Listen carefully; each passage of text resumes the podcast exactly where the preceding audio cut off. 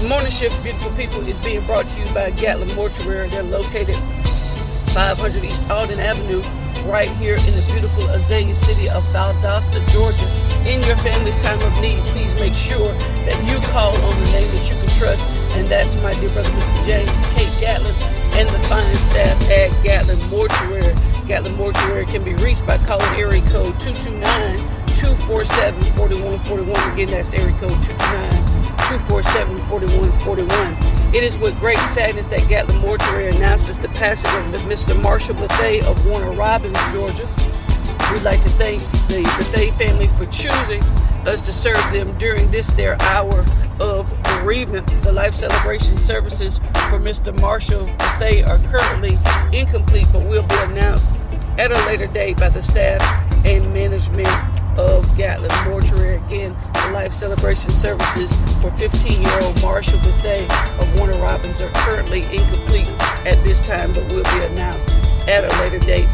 It is with great sadness that Gatlin Mortuary announces the passing of Miss Latanya Thomas of Valdosta, Georgia. Miss Latanya Thomas of Valdosta, Georgia. We are honored to be selected by a family to serve them with excellence through professional service during this their time of loss. The life celebration services for Ms. Latanya Thomas are currently incomplete, but will be announced at a later date by the staff and management of Gatlin Mortuary. Again, beautiful people, in your family's time of need, please make sure that you call on the name that you can trust, and that's Gatlin Mortuary. They can be reached by calling area code 229-247-4141 at Gatlin Mortuary. We provide modern day services with traditional values great day, beautiful people. Great day. We are going to jump right in on today. We're going to jump right in on today. And we are going to be talking about um, how nitpicking can be a very dangerous thing to a person's faith.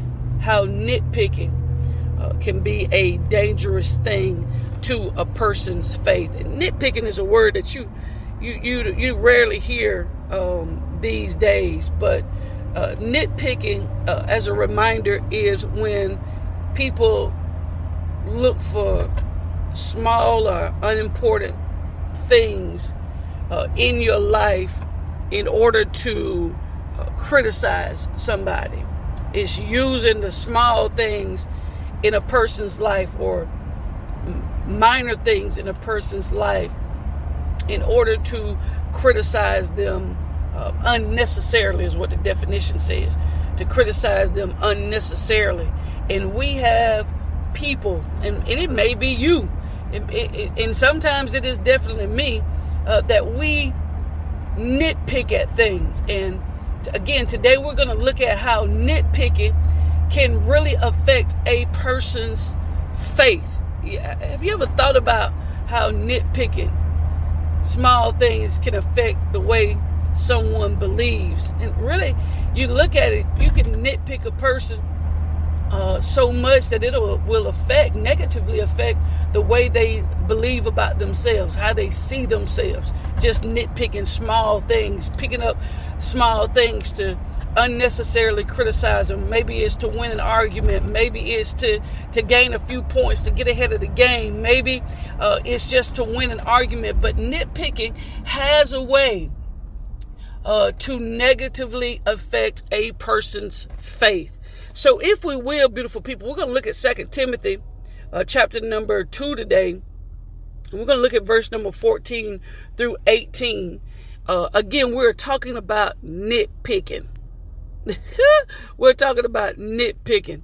One of those things that, uh, again, it's it's small, but it makes a, a big difference. It's dealing with uh, small small things. Um, um, and, and, and it's a big thing. But before we get into Second Timothy chapter 2, verses 14 through 18, should we be able to finish it all up on this morning, I want to give you our quote for the day. And it says, Beware the person who's always discussing the flaws of others and nitpicking. Beware the person who's always discussing the flaws of others and nitpicking. Avoid him as he can lead you down the path of self destruction.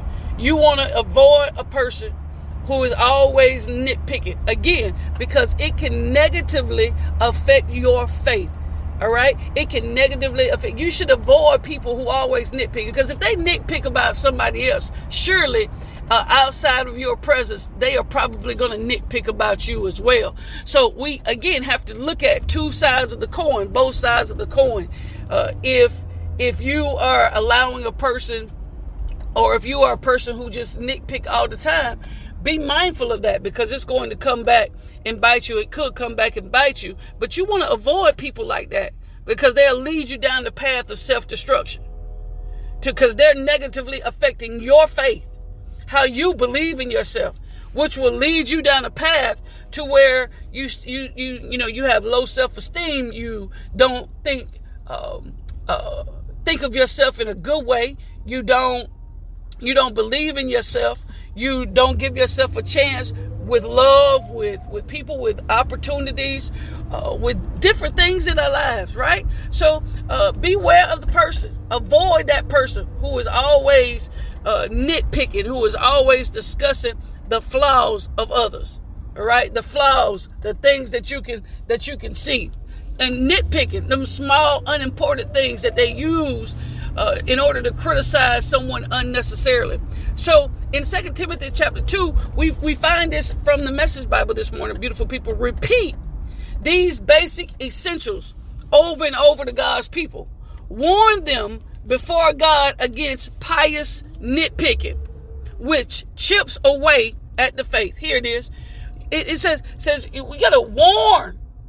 Mm-hmm. We gotta warn uh, God's people about pious nitpicking, which means to be um, uh, devoted uh, to religious uh, ideas and concepts, being devoutly religious.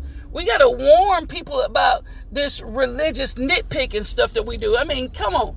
Some things that we talk about, some things that we are are are judging people about, condemning people about, are really small, unimportant, minor things uh, that affects, chips away at their faith. You know, think about it. You you say, is that really a big deal? We got people out here doing this, this, this, and this, and this is the only thing that you're constantly nitpicking. He said, warn them before God against pious nitpicking, which chips away at the faith. It just wears everyone out. The, the nitpicking wears it don't just affect people it just wears everybody out. If that's your whole conversation all the time you nitpicking about something you are wearing people out. People don't want to hear it. People are going to go the other way. People are going to stop wanting to to pursue god and be about god because all we do is nitpick with pious nitpicking says concentrate on doing your best for God. Work that you won't be ashamed of. Laying out the truth plain and simple. That's all you got to do. Lay out the truth plain and simple. Because remember, faith comes by hearing, hearing by the word of God. So the more we are about God's work, the more our faith can increase. The more we hear God's word, the more our faith can faith will increase. However, if a person is coming to try to hear the word or the person is depending on you to hear the word, but all they hear is pious nitpicking, where it's just the minor things, point out of things they're doing wrong, things that they're working on. But if we're not preaching God, we're not preaching Jesus Christ and Him crucified and Him being raised from the dead, then we are we're nitpicking. Preach the word, warn them before God against pious nitpicking, which chips away at the faith. You may not see a gradual change in a person's faith, but it's chipping away at their faith. When we're pulling out these small, minute things, things that really are not about anything major, nitpicking, they're unimportant, nitpicking. Where everybody I concentrate on doing your best for God. I'm telling you, that's where I am. Concentrate on doing your best for God. Work you won't be ashamed of. When people talk about it, when people speak of it, all they can say is they just doing their best for God. Trying to do God's work. Trying to lay godly foundations. Trying to, uh, what the gifts are, of God are given for. Trying to build people up. trying to lay that foundation of love and respect and honor. Right? Laying out the truth plain and simple. Just plain and simple. Oh, that, that that's you know why we have to be careful about our conversations that we have, especially conversations that we have that end up being about people. Because we can find ourselves nitpicking and the person on the other end of that nitpicking and other end of that conversation, although you may be nitpicking about somebody else, is chipping away at their faith because they trust you. They trust you to be a person of faith. They trust you of being a man or woman of God, man or woman of your word, man or woman of integrity and honor. But you're you're you're you're pulling out and talking about someone else's flaws, being nitpicky. The Bible declares it as being uh, devoutly religious. That type of nitpicking that's just really about religion and, and forgetting about love. It's chipping at their faith. And now they're like, well, I believed in them, but this is all they're talking about. It's always negative, always about something that's really nothing major. They're talking about something that's not major, pious, small, unimportant thing. Words, uh, here it says, stay clear of pious talk that is only talk, devoutly religious talk that's only talk, but you're not doing it. Isn't it, doesn't it just chip away at your faith or does it just, like we say, don't that thing just eat you, eat at you? when you hear people that have this good godly talk. I'm talking about this good godly talk, but it's only talk. These they know how to encourage you. They know how to motivate you. They know how to tell you they're for you. They know how to tell you they got you. They know how to tell you they're with you. They know how to tell you what the word says. But it's only talk for them. They're not living it. That's a that's a problem. Words. It says words are not mere words.